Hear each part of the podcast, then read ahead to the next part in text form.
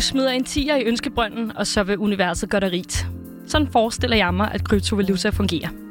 Smid en bunke penge efter Bitcoin, Ripple, Altcoin, Litecoin og hvad de ellers hedder ude på internettet. Lad løbet hæve natten over og tag din gigantiske indtægt ud af det glødende aktiemarked, når du så er tilfreds med det beløb. Der findes mange, der er lige så naive på det her punkt som mig, men der er også mange, der udnytter det, og derfor slår politiet nu alarm.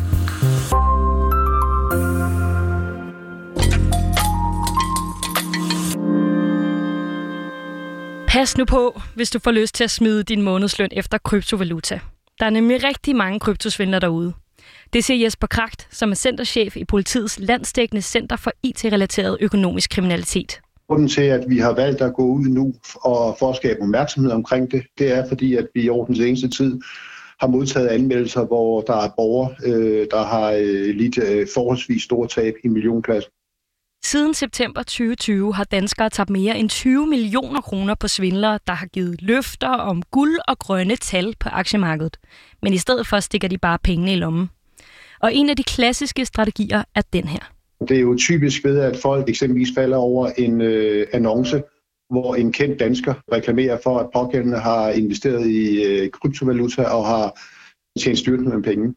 Og de her, de her annoncer, de er jo falske af vores bedste vurderinger. Der er jo også flere af de her øh, kendte danskere, som er blevet brugt som blikfang til de her svindel, som også har været ude at sige det samme. En af de kendte, skuesp- en af de kendte er skuespilleren Nikolaj Koster som personligt er kommet med en advarsel på sin egen Instagram. Det kan du høre her. Hey guys, uh, I hope you're enjoying the summer. Um, apparently, there are a lot of um, ads on uh, social media where I am uh, encouraging people to invest in in bitcoins and all kinds of stuff. Uh, I have nothing to do with those ads; they're all fake, as I'm sure most of you will already know if you've seen them. Uh, but in case you doubt it, or f- for a second even thought about maybe clicking on those things or exploring it, don't. It's fake. It's some sad people trying to make an easy buck. Og måske er nogle af de sad people, som Nikolaj Koster taler om, også dem, der har skrevet til min kollega Jonas Emil Jacobsen. Han har nemlig prøvet at få en mail fra en rimelig tvivlsom adresse, som prøver at lokke ham ind i et investeringseventyr. Men øh, det er så med en anden kendt profil som kvalitetsstempel. Prøv at høre her. Jonas, øh, hvad er det for en mail, du har fået?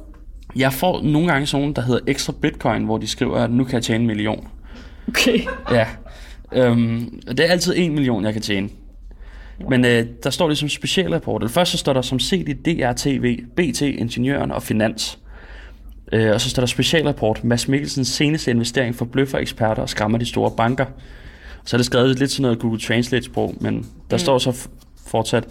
Mads Mikkelsen er en af de mest berømte mennesker i Danmark. 53 årig skuespiller har skabt sig en karriere i udlandet og medvirket i flere store amerikanske film, som blandt andet Star Wars-film Casino Royale. Ej, det var god. Øh, ja, ekstremt god. Han er kendt som en stor skuespiller, som gerne er ærlig omkring, hvordan han tjener sine penge. Sidste uge optrådte han i Godmorgen Danmark og annoncerede et nyt smuthul til velstand, som han siger kan forvandle alle og enhver til millionær i løbet af 3-4 måneder. Mikkelsen bønfaldt alle i Danmark om at benytte sig af denne fantastiske mulighed. Bønfaldt? Ja, bønfaldt alle i Danmark om at benytte sig af denne fantastiske mulighed, før de store banker lukker ned for altid. Og rigtig nok, minutter efter interviewet var over, ringede Danske Bank for at forhindre, at Mikkelsens interview blev sendt, men det var for sent. Og så er det meget lavet sådan noget som, hvis du normalt får reklamer fra steder, så står der jo, hvis du ikke vil have de her reklamer mere, så skal du trykke her for unsubscribe.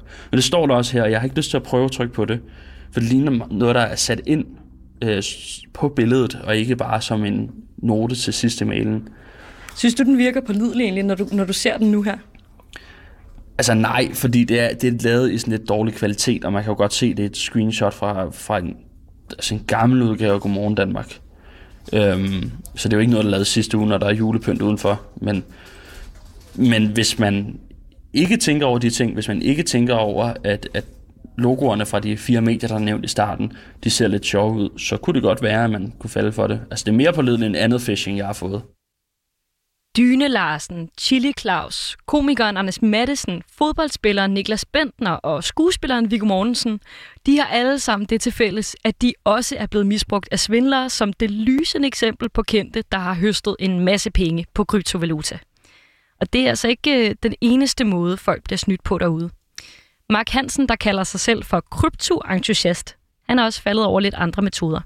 De klassiske er jo øh, simpelthen bare, at der er en investeringsdude, der ringer dig op, siger, at han har øh, oftest en indisk accent hænder til, og øh, ringer fra England og siger, at han kan hjælpe dig med at blive millionær på meget kort tid. Og så ender det jo med, at du giver ham nogle penge, som han investerer, så hører du ikke mere for det. Så er der selvfølgelig også muligheden for, at, at der er nogen, der vil sælge dig noget. Det hjemmeside, du går ind på, der kan du blive hacket, men egentlig give din kontooplysning, og så tømmer de dit kort. Og så er der så den, den klassiske, man primært ser på Twitter, hvor de siger, at hvis du sender så og så mange bitcoin ind til en adresse, så får du så så mange bitcoin igen, fordi det er en eller anden form for, for kan man sige, udløgn, lotteri eller andet. Øh, den er der nok flest, der falder for. Så der er altså mange udspekulerede måder, at folk prøver at lokke penge ud af dig på på nettet. Men alligevel er det ikke sådan, at politiet decideret vil fraråde folk til at investere i kryptovaluta, hvis de har lyst til det. Folk skal jo investere i det, som de gerne vil investere i, og der, hvor de føler for det. Vores, øh, vores point er egentlig bare at sige, at, øh, at folk skal have en høj opmærksomhed omkring det. De skal lave baggrundstjek, de skal være kritiske, og så skal de søge uvildig rådgivning øh, hos nogen, som kan sige til dem, hvad er det rigtige og det forkerte at gøre her. Og den rådgivning, det kan for eksempel være hos en bank eller hos andre fagpersoner, som du har tillid til, eller Trustpilot. Det fremhæver Jesper som eksempel. Mark Hansen han nævner også en række kryptomedier, som kan hjælpe dig med at finde en sti, som er tryg at gå ned i den forbindelse.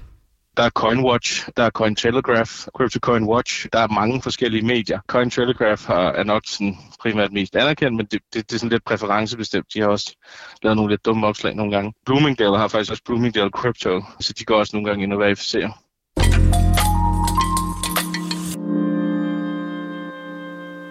Men hvem er det så, der står bag? Hvem er det, der vil snyde alle os andre? Meget tyder på, at vi skal lade blikket vandre langt ud mod horisonten for at finde de skyldige i det her. Det siger Jesper Kragt. Det, vi kan se på den indledende efterforskning, når vi taler om investeringssvindel i øh, kryptovaluta, det er, at de indledende spor, de øh, fører til udlandet. Øh, det er ikke det samme som at sige, at der ikke er danskere, der er involveret i det. Øh, det vil jo være op til den videre efterforskning, som foretages i politikredsen at blotlægge det. Så det, vi kan sige for Elsiks vedkommende, det er, at øh, i stor stil, så fører øh, de indledende øh, spor i hvert fald til udlandet. Og netop fordi det leder til udlandet, er det nok også derfor, at min kollega Jonas' mail var skrevet i et sprog, der får ens tanker lidt lidt hen mod Google Translate. Og netop fordi trådene kan trækkes ud over hele verdenskortet, så er det svært for politiet at fange de kryptokriminelle. Altså internettet, det har jo ikke fysiske grænser som sådan, så en gerningsmand eller gerningsmænd kan sidde hvor som helst i verden og, og lave de her svindelnumre. Og det er jo klart, at det besværligt gør vores muligheder for rent faktisk at, at, at efterforske øh, og bringe til straf. Men det er jo selvfølgelig vores ambition. Det vigtigste, du kan gøre, hvis du alligevel gerne vil poste, poste penge i kryptovaluta og føle dig nogenlunde tryg ved det, det er i virkeligheden at bruge dit gode hoved, siger Mark Hansen. Jamen altså generelt så er det nok at bruge sin sunde fornuft og forvente, at øh, der ikke rigtig er noget, der er gratis øh, og specielt ikke på en Twitter-account. Der er ikke nogen, der bare giver gratis penge ud sådan lige, uden at du skal give noget igen. Det kan være dine oplysninger, og det kan selvfølgelig også være, at det er et scam. Og så er det vigtigt ikke at investere flere penge, end du kan bære at miste.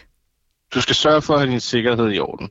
Du skal lade, andre, eller du skal lade være med at lade andre investere for dig, og så skal du selvfølgelig også sørge for ikke at bruge mere, end du reelt set kan tabe. Øh, man skal lige se det, som om man allerede har tabt pengene, hvis du vælger at investere. Du skal ikke investere penge med et ønske om, at nu skal jeg have en hus eller et eller andet noget over i det. Det skal virkelig være penge, som du i princippet bare sætter ind til i stedet for. Og det var de sidste visdomsord, du får med i Indsigt for i dag.